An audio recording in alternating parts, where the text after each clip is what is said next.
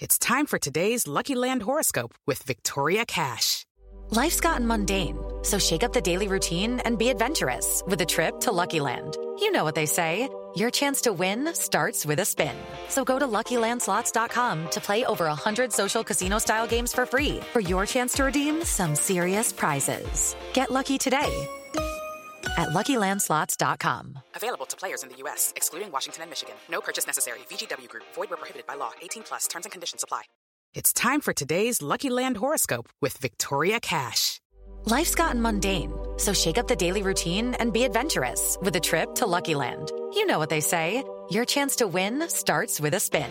So go to LuckyLandSlots.com to play over 100 social casino-style games for free for your chance to redeem some serious prizes. Get lucky today at LuckyLandSlots.com. Available to players in the U.S., excluding Washington and Michigan. No purchase necessary. VGW Group. Void where prohibited by law. 18 plus. Terms and conditions apply.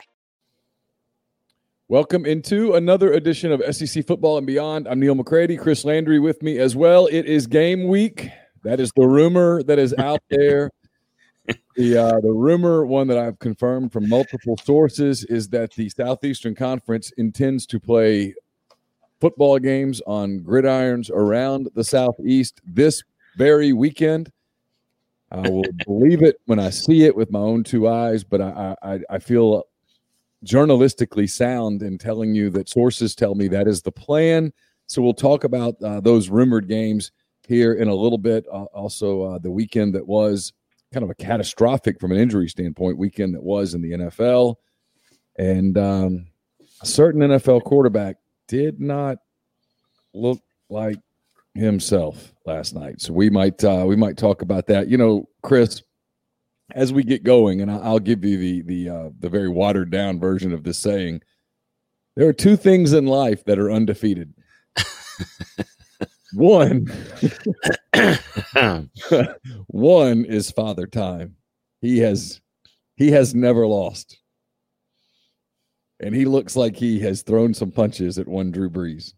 You know, it is. Um, we tend to get fooled. People ask me, "Oh, Kiko," you know, because what we're seeing with Brady and Brees is not normal, folks. Okay, and we are in an era where we know so much more about nutrition and pliability and proper way to extend your physical life and what's the saying 50s the new 30 or mm-hmm. i don't know where that is because sure as hell don't apply to me but um it, it, to to a lot of folks it just um it, we just tend to assume that it's going to be the same and i always say that when it happens and it is when it hits you it hits you and it it's it, it, it's not a decline it's a fall off a cliff. Now before people panic i mean there there's an, a certain expectation. You know drew brees and tom brady believe it or not have been declining for a few years. This is not like this hasn't fallen off of a cliff but it's getting worse and what it does it get exposed it gets exposed at certain times and elements and i think we saw it you know with with the Saints not being able to go vertically, uh, that's something that Drew w- was able to do. Now everything's about the horizontal game. Well, Michael Thomas is their horizontal game. It, it, he he forces you to bracket coverage so much that it creates opportunities. So Drew's able to work the field left to right, you know, and instead of vertically, horizontally. And I think what we're seeing is the inability, maybe, of guys to be as consistently open. Drew's not as comfortable with where they're going to be and as comfortable with, I'm going to throw it and Mike's going to go get it, that we we see some of the issues. And I think the turning point was all right, tailor made situation. Saints up three. They get the ball a minute and change left to go in the half. You know they're going down the field and getting at least three, if not seven. Boom. Turnover. The Raiders get the three. So that is a six, if not a 10 point flip. The Raiders get the ball to start the third quarter. And all of a sudden, the defense is reeling. The defense is on the field. The defense did not tackle very well last night, by the way, for the Saints. And the offense doesn't have quite as many answers. Um, so look, it's real. It's not like season's over, it's done. but it is going to be quite the challenge, quite the chore for Brees and I'll throw in Brady to be able to accomplish what they've all always accomplished week in and week out. And we just take for granted it's going to happen again. This is going to be the last year for Brees. Looks like Brady wants to stay another year. We'll see how the rest of the season plays out and I think goes. But no, just it. Uh, but I would not. I would not count the competitiveness out of Drew Brees and Michael Thomas gets back. They're still better than a lot of teams, but that's a team that the Saints are better than last night, and they couldn't get it done. Uh, look, the NFC South a year ago was considered this great division. It's not now. Not very good at all. In fact, Tampa looks very mediocre. The Panthers look very mediocre, and they just lost McCaffrey for four to six weeks. We'll talk about injuries in a minute. And the Falcons, Falcons are 0 2, and if they lose to Chicago on Sunday, they're in deep trouble early in the season. But I still, I couldn't help but wonder at times last night. There is a quarterback on the Saints roster who has a cannon for a right arm, an absolute thunderbolt for a right arm. Now he doesn't have Drew Brees' football acumen to this point. But Father Time hasn't caught Jameis Winston yet. Is there a scenario where if you're Sean Payton and the Saints, you say, Hey Drew, that hamstring's bothering you, huh?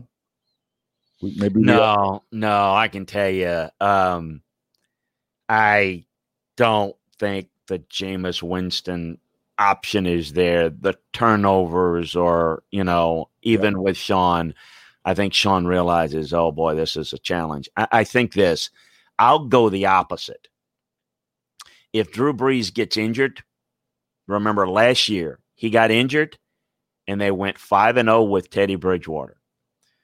Drew Brees misses four games. They're not going five and zero oh with Jameis Winston. So their best chance, their only chance is with Drew Brees to be able to, you know, it's again, the issue is not Drew's physical skills because that has eroded for a while. The issue is when you don't feel comfortable in the pocket, which he does not. And why doesn't he feel comfortable? It's a little bit of new weapons, Manuel Sanders, young guys that have been there, but not a lot of reps. Jared Cook, who can be where he's supposed to be at times, at other times not that becomes an issue where Drew knows where to go with the ball. But if the receivers are not there and he's not confident in them, he's a little bit slow to pull the trigger, and that leads to some of the problems, and that leads leads to the hesitation.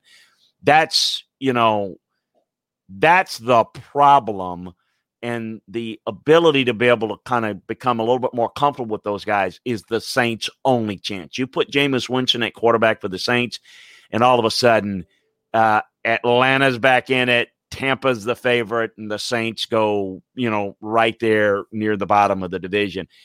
I, I think the one thing that gives the Saints a chance is that over time, I think Drew's going to become more comfortable and the guys are going to become comfortable with him. And the health is going to be what it is. If it is, they'll be better. And the other thing is, I don't see anybody in the NFC yet. It's only two weeks that's ready to jump out and say that's the best team. It's not as top heavy as the AFC. So Green Bay's off to a good start. Will that continue? There's no team in the East. There's, you know, in in the West, Seattle is awfully good. Seattle's good. Um, Green Bay's good, but the Saints, while maybe a little bit below, not that far behind them. And I think that there's you know, room. I think Arizona maybe could make the playoffs. Yeah. Um, so I, I think there's a chance. Now, I don't I don't know that there's um, a great chance. You know, I would make Seattle and Green Bay favorites over the Saints right now, but it's it's really early, and we'll see. You know how this thing develops. But there's definitely the problems that are there are real for Drew Brees. I will say that my Chicago Bears are two and zero, oh, and and I really don't want to hear your breakdown right now. Okay, just just let me enjoy two and zero. Oh. Just leave it. I know I can tell in your your body language. You're just ready to rip them apart. No, no, no, no. I listen. I don't want to hear it right now. I, I Mitch, Mitch made some nice throws this past week. He did. He made some beautiful throws. Don't don't apologize for any wins. Move on. Yep. take care of business. They have. They they're two and zero, undefeated. They're as good as you could be after two games. as long as you don't look at the film, Neil. But we're not going to talk about that because you told me not to. We, we, we, are not going to look at the film, you know, because sometimes, sometimes, uh, sometimes the film will bring you down, and I, I don't want to be brought down right now. I want to, I want to revel I want to revel in undefeated while I can. I get to revel and, at least and shine the light on the mole, and you don't want to do that. It's no, I'm just teasing. I, just, just turn the lights off. everybody looks prettier in the dark, and uh, and we're two and zero. Oh. All right, so uh, the other topic in the NFL before we get to the the college stuff, SEC games this weekend. That's the rumor. What's not a rumor, unfortunately, is there were a lot of injuries in the NFL on Sunday. Uh, I mentioned the Bears game. The Bears played the New York Giants. Saquon Barkley goes down in the second quarter with an ACL tear. Uh, that was just the beginning of sort of a, a, Black Sunday, if you will, in the NFL. A lot of injuries. Bosa and um, McCaffrey, uh, Jimmy Garoppolo, uh, a lot of guys. You know, about Saquon 20. Barkley. Yeah, I mentioned Saquon at there. I'm sorry. okay, at the very beginning. What do you attribute that to? Is it just a fluke, or is this the first tangible? uh, byproduct of this was not a, a typical off season. This was not a typical training season. These guys might be super fit, but they're not football fit. There's no way to say for certain that these injuries would not have occurred had we had a normal off season and training camp and preseason. There's no way to say, yeah, that happened because of this. What I do know is what I've said for some time that the lack of a true offseason preparatory to training camp, preparatory to preseason, preparatory to the regular season just creates a lot of problems as it relates mainly to soft tissue injuries. And the ability to prepare your body for the physical element is something that um, hurts you when you get into the physical process of playing football. As I use this analogy all the time, and I know it sounds kind of goofy, but it is something people can relate to. Some people can. If you're going to try to train for a 10K or 5K or a marathon, even, you don't get up out of bed and start running 15 miles. You get up and you run whatever it is that you, you know, a mile, two miles, and you gradually into having, having done it, week one of week one of marathon training, if you're in shape to run, week one of marathon training is Monday, you cross train. Tuesday, you run three miles. Wednesday, you run four miles. Thursday, you want you run three miles. You take Friday off. You run four miles on Saturday, and then you do your first quote long run of about five miles on Sunday. And then on week two, you start to build on those numbers.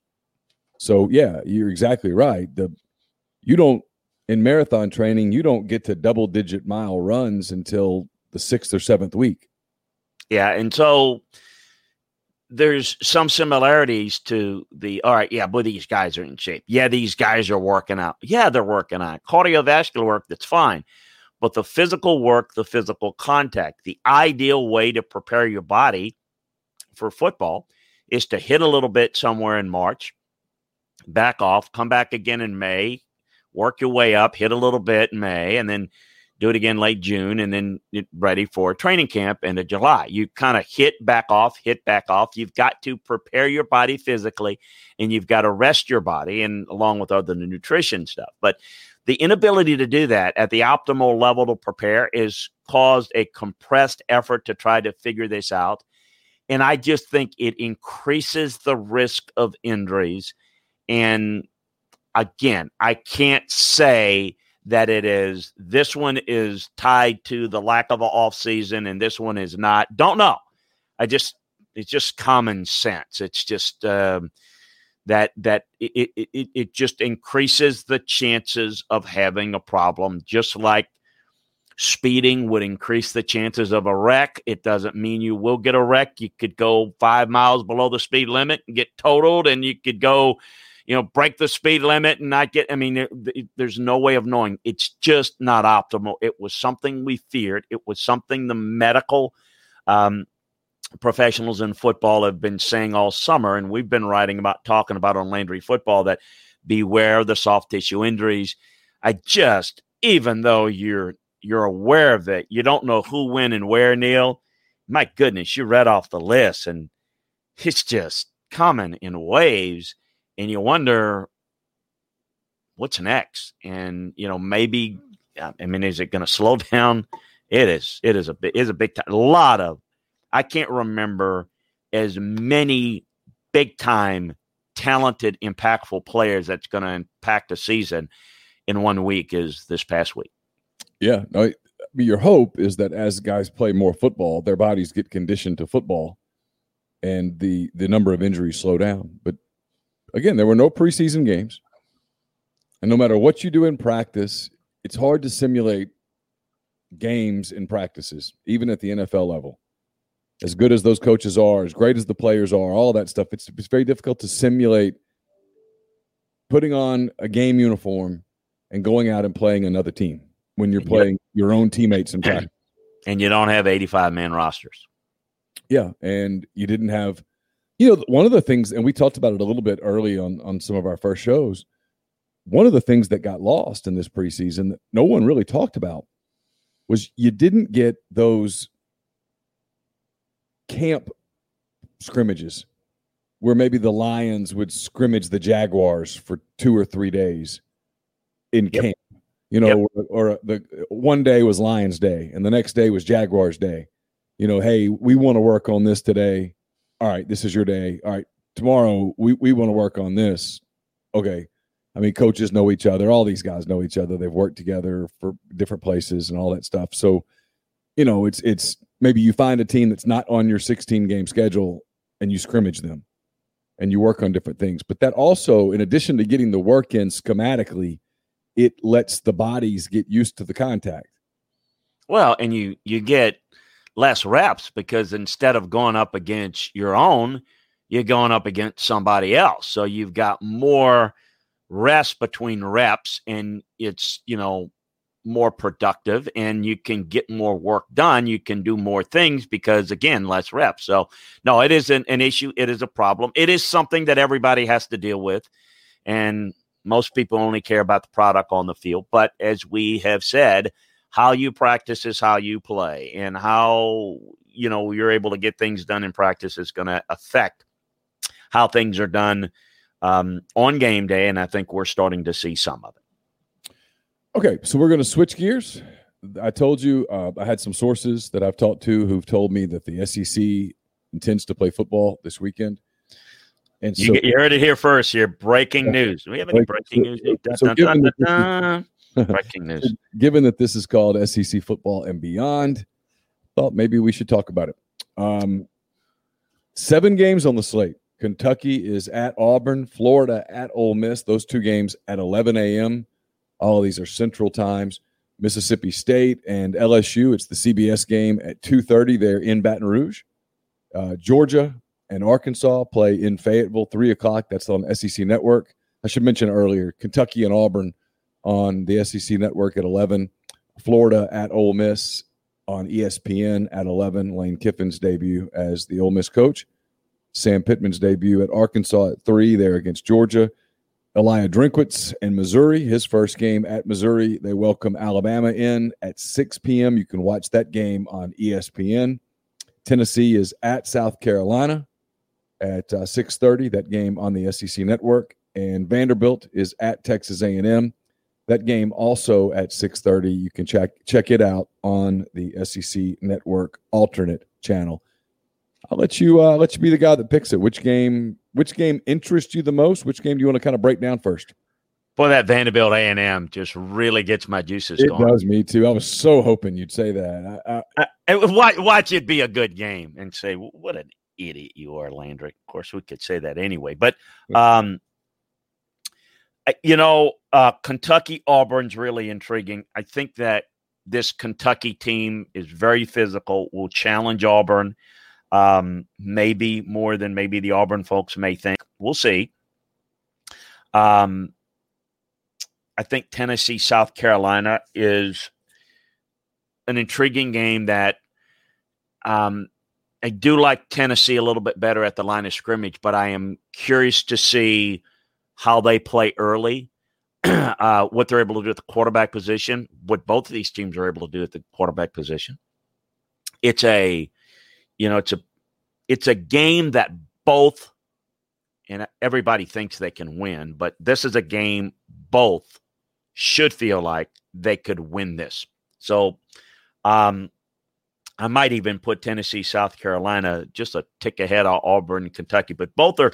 I kind of I use the the old the the pro personnel grading scale. You know, blue, red, uh, purple is how you grade players color wise. So I always do. I don't know why, because so ingrained for thirty five plus years now. So I even I do everything. So I even grade games going in, which most interested in. No blue games, but red games. I would put Kentucky, Auburn, and Tennessee, South Carolina. I would say that um, that there's some other intrigues. I do want to see the Penny. You can speak to this. It was people remember the famous Tebow game and the whole, you know, they put the statue because what he said. No, that was because Ole Miss beat him back in the day. And uh, wondering, I'm, I'm, I'm curious to see what the Mississippi schools will do. Florida is certainly better. How will Florida play this? How will Lane Kiffin play this and what type of offense and how sharp will they be? On the other hand, across the state, um, uh, a downstate, I guess is the proper way, is what is Mississippi State going to do? They're going to throw it, you know, 75 times, you know, this week because, you know, against LSU, against a new look LSU, LSU, I think, will focus a lot on the run. We'll, we'll kind of see how this one will play out. So that's intriguing. Um, it, you know, and seriously, A&M, Georgia, Alabama, just take care of business, show up, do what you're supposed to do, and really how you play is not going to affect whether you should win or lose this game. Your your thoughts? Uh, yeah, I think I agree with that. I look at Kentucky and Auburn, and Kentucky intrigues me, and I don't know why but they have all, all, all year. I think Auburn's got a chance to be a really good team. Auburn has a ton of talent on the defensive side of the ball, mm-hmm. and they have an experienced quarterback coming back in Bo Nix. And and I give Nix a higher grade than a lot of people do a year ago because he was a true freshman. He uh, he had moments, he had bad moments. Uh, he played poorly in Gainesville. Was probably one of the big reasons they lost that game. Played pretty well down the stretch though. Played pretty well against Alabama. Um, played okay in their bowl game. You know, I anticipate that he will make a jump for his sophomore year because it's not new. Um, now they don't have some of the, the offensive line talent that they've had there in years past. They might not even have some of the skill talent that they've had there in years past. But they're really good on the defensive side. They're deep. Uh, they they have guys who can get uh, good players on all all three levels on defense. That's going to keep them in games. And with a veteran quarterback, and by the end of his sophomore year, he'll be a veteran quarterback. With a veteran quarterback, you can you can steal some of those kinds of games. So Auburn intrigues me a lot, as I, I think they're a. If you told me that they're more of a contender in the West than LSU, I might believe it. And I think Alabama's the prohibitive favorite in the West. I, I think it's Alabama's division to lose. You're right about Florida and Ole Miss. Look, I, it was my first year on the Ole Miss beat when Ole Miss went to Florida and beat Tim Tebow and the boys. People like to call that game a fluke. It was a weird game, but it wasn't a fluke. Was a really good Ole Miss team that had, when they started the season, they just were so beat up. They'd come off, that was the first year of Houston Nutt post Ed Orgeron. They, even Ed Orgeron has admitted that was a different Ed Orgeron than the Ed Orgeron today. He he had beaten that team down. I don't think he did it intentionally, but he had beaten that team down emotionally, mentally a little bit, and uh, they didn't know how to win. The week before they went to Florida, they had lost at home to Vanderbilt. Ole Miss that season lost to Wake Forest, Vanderbilt, and South Carolina. They it was there was the uh, like a four week swing there, Chris. That was really fascinating to watch psychology. Ole Miss plays Vanderbilt at home, loses, goes to Florida as God, they had to be a 20 something point underdog. Win, really kind of handled Florida at the line of scrimmage. Jevan Snead, the late Jevan Snead, had a uh, had a remarkably good game. Ole Miss had weapons on that team: Mike Wallace, Shay Hodge. You know, there were a lot of guys on that team that could play. They win that game thirty-one to thirty, if I recall correctly. They turn around the next week on the cover of Sports Illustrated and lose at home to a very average South Carolina team. Then they go to Alabama, one of Nick Saban's first good teams. No, not one of his first good Alabama team. Uh, fell behind, came back, had the football, driving with the chance to win in Tuscaloosa. Didn't quite get it done. Jevan Snead missed a wide open Mike Wallace, if I remember. Didn't get it done. But walking off the field, there that team had a little different look to them. That team did not lose again. That team went to Fayetteville and won an emotionally charged game. Houston Nutt's returned to Arkansas. It uh, went down to Baton Rouge and absolutely pummeled LSU at the line of scrimmage, blew LSU out of Tiger Stadium, which is something that doesn't happen very frequently, as you know. Uh, destroyed ULM, destroyed Mississippi State, and then went to the Cotton Bowl and played Mike Leach's Texas Tech team and just whipped them up and down the field. By the end of that season, Ole Miss was probably one of the top five teams in the country. If you, you know, threw out records and said, who's the best five teams right now, Ole Miss would have been in that mix. So it, when people say, you know, that, that was a fluke, it wasn't. I say all that to say this I don't see a scenario where this Ole Miss team beats Florida. Is there a scenario where Florida has a weird start it's been a weird offseason for everybody. Florida's had COVID issues that have, I would assume, prevented them from having some of the continuity that they would like to have. It'll be a weird environment for everybody.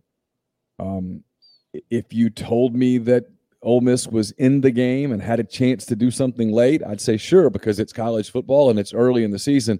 My concern for Ole Miss, as much as everyone focuses on quarterbacks, when I look at Ole Miss, they put out their depth chart yesterday. I just don't see enough up front on their defensive line to give them a real opportunity to to compete late into games against the best teams in the league. And I do think Florida is one of those teams. A couple of things that intrigue me um, about some of these games, games within the game. Um, I think I know what Florida is, and I for Ole Miss the newness of how they're going to look and what Lane is going to do offensively with the understanding that they're limited at the line of scrimmage. Auburn, it's early, it's a long season. Um, Chad Morris's impact. Let me, let me uh, a minute. You say you know what Florida is for the people who are out there. Mm-hmm. what is Florida? If you had to well, a, a, a, a good team, good quarterback, really good tight end. I think they'll be able to run the football pretty well. Uh, lose some guys on defense, but pretty solid. I, I mean, I, I, think I know what they are, and I also know what they are not. I don't think they're as talented as Georgia, but they're really good. So I want to see if they play up to it. And I don't know, like kind of you're alluding to, I don't know that that there this game's in danger, uh, you know, in any way. Even if they play poorly, it may be style points wise, but you know, you never know. It's why you play it. So I'm curious to see. Um, whereas you know, with Ole Miss, I I I know what I think. I know Lane well enough to know what I think he wants it to look like, but also knows he's he's not there yet talent wise, and that's the you're right the difference um, between the last time. But in, in this game has been kind of weird. They don't play a lot. I think they've only they played under 30 times in the history of this league. They don't play each other very much. I think it's like 24, 25, 26, 28, whatever times. And not a lot of times is you know it's been in the SC a long time. These two teams they hadn't played much at all, and it's been kind of weird in some games. So that intrigues me. What, what I am going back to Auburn is what is Chad Morris's impact going to be? For example, one of the things he does very well that's different than Gus, and they're very close and they think a lot schematically. But the one thing that Chad does very well is work with quarterbacks and really has some good concepts of the passing game. How much of that's going to be implemented is going to determine greatly how good this Auburn team can be and whether they can be the second best team in the West or, you know, whatever what they, you know, what they're able to get through because I think they're very capable. But Chad's style, believe it or not, is a little different than Gus's, but Gus has more trust in Chad. So I'm curious to see how that plays out. They should beat Kentucky. They are more talented, but uh, like I said, to use the same thing, I know what Kentucky is, and I know what Kentucky is going to look like. Curious to see a little bit what Auburn looks like. I do think that Mississippi State LSU is intriguing game within the game. Go ahead. Back up on Kentucky. So yeah, I always like to do this with the football gods. The football gods come down and tell you, "Hey, Chris, Kentucky wins this game on Saturday." What would you assume happened? They're able to run the football control the time uh, the time of possession, win the turnover battle. Um, they're going to play a lot of zone here.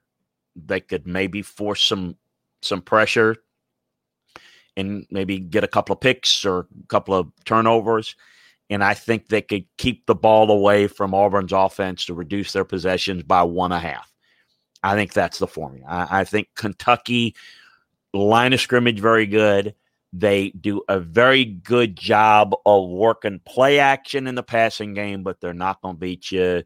If this gets into like a tempo scoring, I don't like Kentucky's chances in that type of game. It's just completely different. It's a it's the complete opposite of how they like to play basketball. It's it's going to be a half court game and close to the line of scrimmage type of game. That's what has to happen in my view. Um, but you know, those are kind of the games within the game, and you know, um, I'm curious to see with Mississippi State LSU is how it looks both ways. LSU, new pass game coordinator, new quarterback, young weapons, young, different. You know, there's a lot of folks, you know, God bless them that think, oh, it, hey, Myles Brennan, hey, Joe Burrow did it, Myles Brennan, you know, and it's just one of those things that's a complete different and a lot of things are different. So, how much will the end result look the same? And what will Mississippi State do? How much will they challenge the defense? Um, Bo Pelini is, people forget Bo Pelini's coming in as the defense coordinator and he's hyper aggressive. How will Mike try to do that? What will KJ, KJ, KJ do? I mean, a, a lot of things that I'm curious to see what they did one of the things that people have always said about Mike Leach, whether it was wherever he might end up, whether it was at one point Tennessee or Kentucky or now Mississippi State, is does this offense that he likes to run, and he's been really successful with it at, at Texas Tech, at Washington State. Does this offense that he likes to run, can it work against the speed of the SEC? Not just the secondary, but the the the guys up front, the linebackers, linebackers who can cover, safeties who can get to the quarterback quickly from blitz type deals does this offense work against that? Is it versatile enough, or is it so one dimensional that SEC speed will stop it? Long range, it will have a hard time unless Mike is willing to adjust, which he's not always willing to do. So when you say that, let me let me interrupt you because okay. sure. I think, I think, my role as we go forward in this is going to be to speak up for the football idiots. Since you are a, a football savant, when you say adjust, you mean adjust schematically, adjust yes. strategically? Yeah. So basically, what you can't do if you're going to win, and let's define success at Mississippi State. Could they beat teams, pull an upset, and win seven games? If that's good enough, and I'm not talking this year in a normal year, then then I think he's capable of doing that. Well, I can tell you their expectations are higher than that. I know that, but I mean, you know, that's if if I'm just saying some some people outside Mississippi State think, hey, that's getting it done at Mississippi State. Okay, that's pretty much what you can do. Now, are they good for an upset? And when I say long term, it's going to be difficult. Look, I think it'll cause some schematic challenges defensively when you look at it. I mean, you got a lot of film that you will look at. The ball's going to come out quick, and they're going to use those huge line splits and they're going to negate your pass rush. So you're going to have to not bite again rushing, not bite against rushing and playing cover and rally to the ball because, you know, I think what you're going to do is get caught up feel. And as he get the type of talent that he wants, they'll be able to have some success throwing it a bunch. The problem, the biggest problem Mike's going to have is his offensive philosophy kills his defense. It, it, people will be able to kill that Mississippi State defense time and time again, running it and limiting their possessions. And that's going to be the problem he's going to have until, and people will say, well, he's going to recruit a lot differently at Mississippi State because he's at a place where there's closer proximity to talent. That's not Mike's thing. Mike Leach's thing is he thinks the football is is in his brain. It's it's he's more important than the players in his mind. Uh, recruiting will be incrementally better because he is from a geographic standpoint closer to more really good talent, but he's not going to go out not recruit, you know, or recruit at the level of the the upper tier West teams. No, nobody did. Dan Mullen did. But Dan Mullen was able to do things a little bit more creatively and I think defensively play well. We're talking about a team and a in a coach and Mike that and, and he's done this before, not to this degree, but gave up a 50 point lead in one quarter against UCLA. Let me say that again 5 0 point lead in one quarter. Yeah. You, you can't, you know, and, and those things, you're never out of a game with them because you can you can come back on them and score as quickly as you want or as slow as you want. That's going to be the big issue. But I do think people are going to get excited because I think it's going to look different. It's going to throw it a bunch. But I don't think, you know, this is not Steve Spurrier going to Florida with a bunch of athletes throwing it all around with Ike and Reidel Anthony and Danny Wuerffel. And it's, it's not going to be that. I think it's going to be, you know, it's going to look different. It's going to have some success because he's going to pull an upset. Oh, you see? But he's also going to lose game. He gets out coached as much as he out coaches. I mean, he really does. It, it, people just don't know that. the The biggest difference going to be off the field is that when you have those goofy comments, when you talk about players and their fat little girlfriends and all the goofy things that he does, it gets a little play in Pullman. You know, people pick it up nationally, and you know, in, uh, from Lubbock and Pullman a little bit. You're going to be front and center. That's going to be the headline on the SEC network and nationally because now, you know, the full Mike Leach is going to be on display and he's in a Mississippi State. Starkville is not, you know, is is it, it it's not the the biggest, but the profile of SEC football is going to put him more in the spotlight. So I I think it's intriguing hire. I'm excited. I know Mike very well but I think there are going to be limitations there. And I don't think this is going to work out as good as people think. People that think, oh man, the West is going to change because now you got Leach and you throw him in. He ain't ever going to get into to you know other than maybe a pulling an upset Neil, He ain't ever going to get Mississippi State top five or top ten like like Dan Mullen did in my mind. So you of the four new hires in terms of the fit, not the guy, not the coach, you're the most pessimistic about Leach and Mississippi State. Am I right? Yeah, I think. Um, yeah, I probably would. Yeah, I probably would. I mean, I, listen, I think I think it's a tough job at Mizzou and Arkansas right now, but I think it's more job. I think Mississippi State is maybe a little bit further along and just kind of were derailed a little bit with a bad fit with Moorhead. I think this has a chance in a completely different personality way to be just as bad of a fit as Joe Moorhead was. Wow. All right, we're going to talk about some other games in just a minute. First, let me tell you that this podcast is also brought to you by Jupiter Security Systems. Based in Madison, Mississippi, Jupiter Security Systems provides your business with the help desk, allowing you to get software at a much cheaper price than you would pay going directly to Microsoft or the different cybersecurity services. Jupiter Security Systems offers businesses the full Microsoft 365 suite email, spam protection, and they monitor workstations and servers. Jupiter uh, doesn't see your data, by the way, but they'll know if malicious applications get installed on your computers. Jupiter can set up remote monitoring on a computer regardless of the location. So don't spend money on getting your employees new laptops to work remotely. Instead, let Jupiter monitor their home computers and protect your data wherever you choose to work. Again, they don't see what's going on on your computer, but they know what they do know if malicious applications get installed and they can stop that. They're ADT for your computer systems and data. It's very affordable, flat price, no hidden add ons.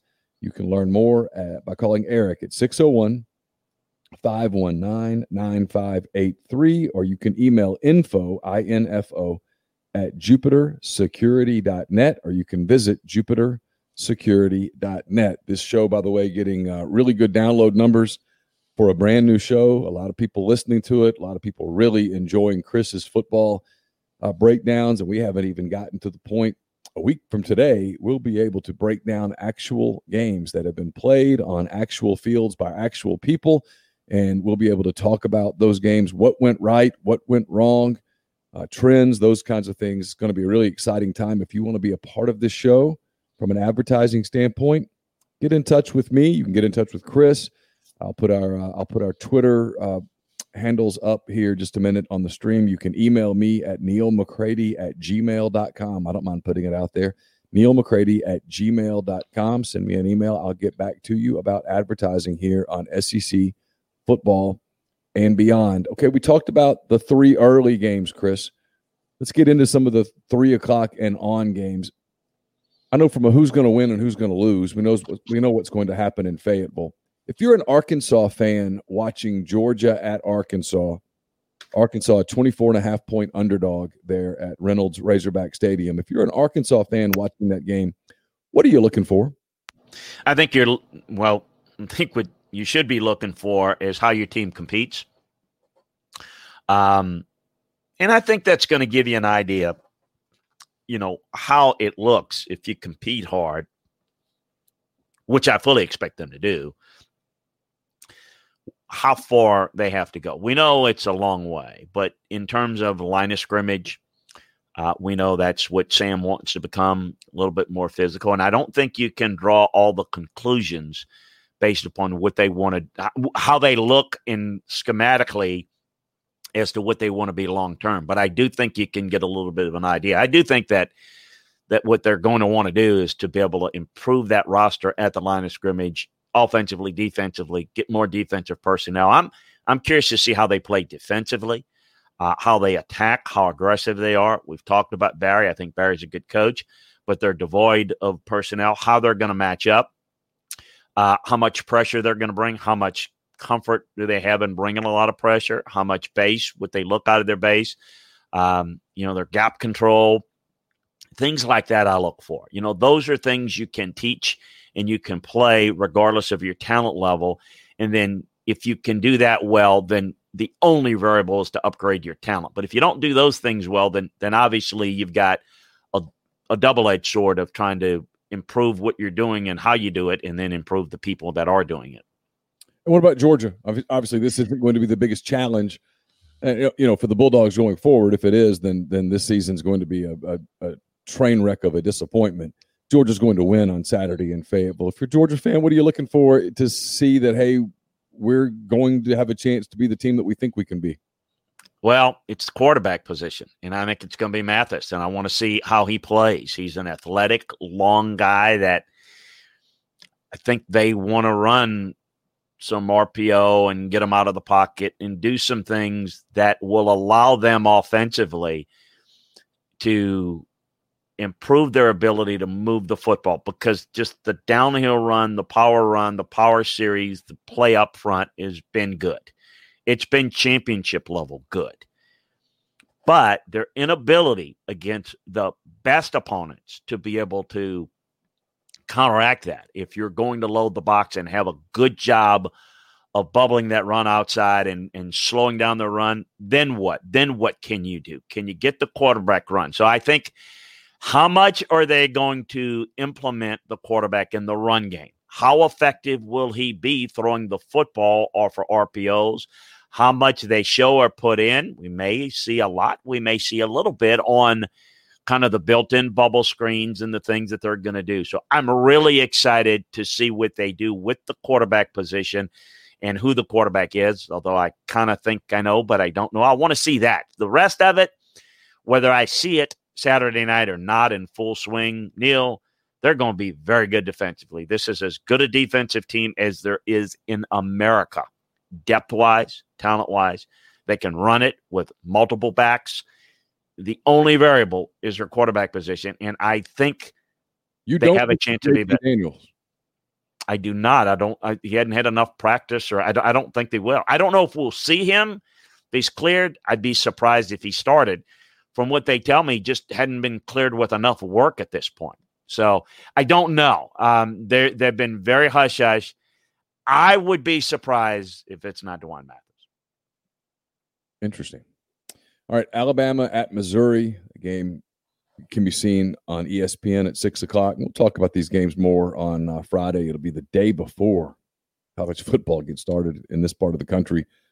We might even talk a little bit about just the emotion of getting football back after a summer of being fearful of not having football in this part of the country. It appears that we're going to have it.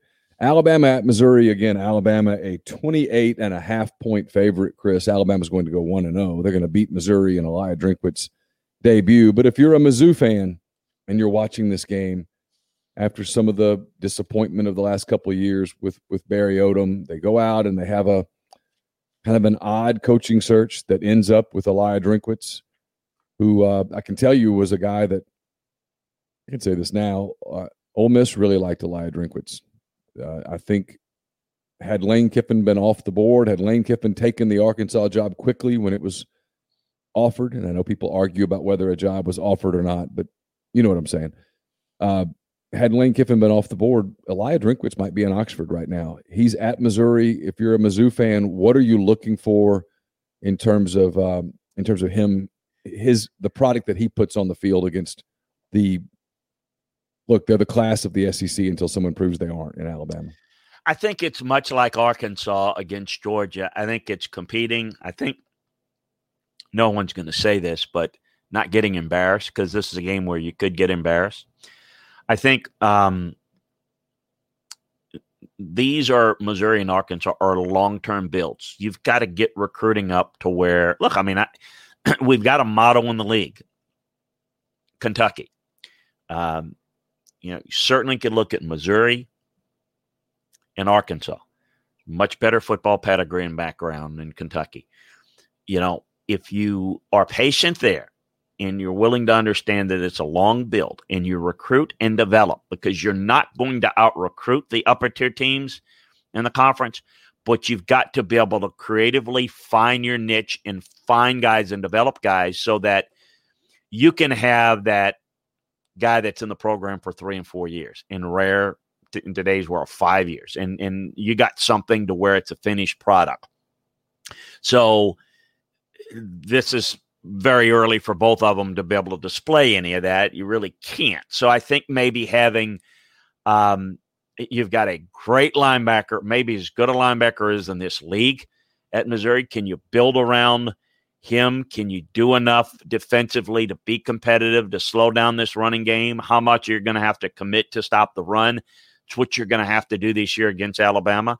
And then how can you hold up? Um, I, I just think it's a game that will gradually get out of hand, competing and fighting for four quarters, uh, having some individual, you know, step ups. I mean, to me, what I look for is how clean of a game can you play in Missouri? You can get out personneled and will. But do you do things, and this tends to happen? Teams that are not as good, that are not as physical, they tend to, you know, make more mistakes. They tend to take more chances, which creates more mistake opportunities, right? So, how clean of a game can you play? Uh, do you have a lot of penalties and mistakes? Because you've got to do all the little things well. Can you flip the field on special teams? Can you find a way to cover kicks? You know, can you give your offense a short field to work with? Things like that that you can build upon and go into the film room and say, look, this is what we got to do to get better. Because when you are teaching your team, you are not saying, guys, we need to get better talent than all of these jokers. I mean, you, you go in and say, this is what we got to do to get better. That's coaching. But the reality is they need to get better players, but better players with a culture of how we're going to do it, how we're going to teach it, what we're going to demand is what they need to do. So I'm looking for how it looks, uh, how consistent, you know, and I, not just this game, but all year long for Missouri, Arkansas. The game, Chris, that according to the betting lines is the most competitive, and the game that if this were not a COVID year, we would be talking about this game a lot more because coaches, careers, jobs could ride on it, reputations could ride on it, momentum could ride on it. There's a lot here in a normal year. This is not a normal year, but it still feels like a big game for both teams. And that's Tennessee, a three-point favorite at South Carolina. That game at 6:30 Central Time, 7:30 Eastern there in uh, Columbia, South Carolina. You can see it on the SEC network. It's an interesting contest. It's a game that if in a normal year, this is a big moment for Will Muschamp. And in a normal year, this is an opportunity for for um, uh, the the Jeremy Pruitt at Tennessee to to say, hey, we might not be all the way back, but we're ready. We're we're we're ready to get. We're ready to strike, and we've we've passed the Carolinas and the Kentuckies of the division. We're we're sitting here third, and we're about to build some momentum. And and look out, Florida! Look out, Georgia! Here we come. They can't say that if they lose in, in Columbia. Yeah, no, I think you're right, and you know, um, a couple of things that jump out at me for South Carolina. Can you figure out a running game? You know, I think defensively, what they do is pretty standard and pretty effective, provided their personnel matches up. Which sometimes it does, sometimes it doesn't, depending on the game. But offensively, got to be able to run the football better. What is the offense going to look like with Mike Bobo? How balanced, how consistent? That's been the biggest issue with Will. That's been the biggest problem that Will has had is his inability to hire well on the offensive side, and the instability's killed him. So you've got South Carolina, and I do think at home, I do think Tennessee goes into the game with a little bit more going for it, but it is at South Carolina, so that helps to narrow the game down a little bit, at least in my mind. So, how will South Carolina play it? Will has surprisingly got his team playing well in games when you think mm, just when you count them out and just when you think they're got on the right track that's when they lay an egg um, and you just don't know. I mean last year let's remind folks that south carolina had it gone against north carolina for a, a half. And then that's when sam howell just kind of torched them apart. And as a true freshman i mean a guy that was in high school the previous year is taking them on two long drives against that South Carolina defense, and that began the uprising of you know until the the season you know finished out for North Carolina. That was oh man, look at Mack, he's got it going. So I'm I'm wondering about how this South Carolina is going to respond to all the issues and all the questions for Tennessee and Jeremy. There's this assumption, and folks, I will warn you, there's no carryover. Just because you finish strong doesn't mean you don't pick up where you left off last year, you start over. So, are the issues which the feeling internally and by their fan base is look, he had problems last year, kind of getting things on track, and he kind of lost team, but he righted the ship. And let me remind you, and I was looking at the bowl game a couple of days ago against Indiana. Indiana, Indiana blew that game. I mean, they yeah. just totally blew that game. So here's the thing, Tennessee fans and Jeremy Pruitt is is how will this look like from the beginning? This is a game you're capable of going on the road and winning. Who's the third best team in the East? I was asked yesterday on another on another show. It's a good question. I'll ask you because to me, I would say I'm having a hard time deciding between Kentucky and Tennessee, and I might give a slight edge to Kentucky because I know what Kentucky is. I think Tennessee has the personnel to be number three in the East this year, but I need to see it. I need to see it to start, and I need to see it to finish. I still worry about the quarterback position there. How effective can they be? I like the offensive line. I think they can run the football. I think they're a, a year deeper into that defensive system.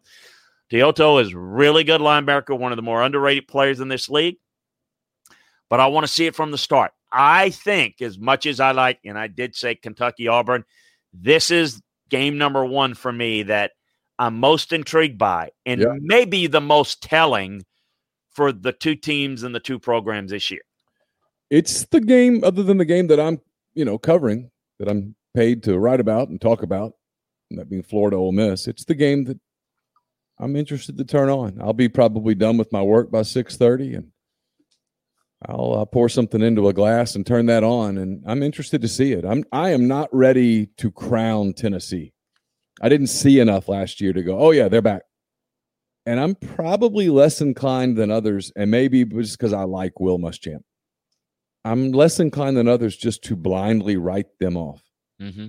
You know, I, I they got work to do and they were disappointing last season. There's no way around that. But I don't know that the gap between the Vol and Vegas agrees with me very clearly.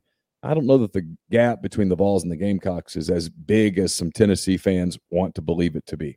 Yeah, no, I agree. And look, let me just say this because we're kind of early in the process, but for the fans that look, I, I'm not a fan. I look at this just, I don't care who wins games. I look at personnel, I look at schemes, coaching, and so a lot of times we're living in a world I notice Neil where you know fill in the blank my team is they're going to be a lot better we're underrated. Nobody's giving us credit. I mean I get eh, the Alabama people nobody gives us any credit. No you're right. Nobody ever gives Alabama any credit. Or nobody gives you know to me and this is from my background. Folks uh as he for, and by the way, this is all the the reason why you should be watching us on Twitch live as we tape this, because you see a helmet that gets flashed up there. We're not going to even tell you about it. You go watch it on twitch.tv slash Chris Landry football. So if you're listening to this on podcast, that's great. We want you to listen. But we also want to watch want you to watch it on Twitch as he is putting on the helmet, another helmet he's got more helmets in there than I do uh, in, in my office. You but like I, I, I, I, do, I do. Uh, you got an ANF on it. You don't have a little ANF sticker on it. ANF. no. Little, okay. Just a, good old Iowa Riddell. Uh, so you know, one of the things I believe in it goes into my scouting and coaching background is I need to see it. I need to do it. The the potential may be there, and that's what you know, scouting and, and evaluation. But to do it, this is what it's all about and this is what is fun this week is we're going to find out who can do it and who can't yep no doubt all right uh we'll get to the last we'll, we'll leave we'll leave the, the the, the donnybrook for for friday we'll get to vanderbilt and texas a&m and all of the many things to look for in that game you gotta if you're not an a&m fan or a vandy fan or if you don't have a kid on one of those teams hard to believe you're picking that game on Saturday night. Unless you're just too drunk to find the remote, and you're like, oh. uh, "Hey, thank you. I'll I'll be having on one. I've got. Hmm. I'll be on. That'll be on monitor six. That won't be on uh, in my top five uh, games at one time watching. No. All right, that does it for uh, this edition of SEC football and beyond. We'll be back on Friday. It will be football eve here in the SEC. An exciting time. We'll talk about uh, We'll talk about some of the other games nationally to look at.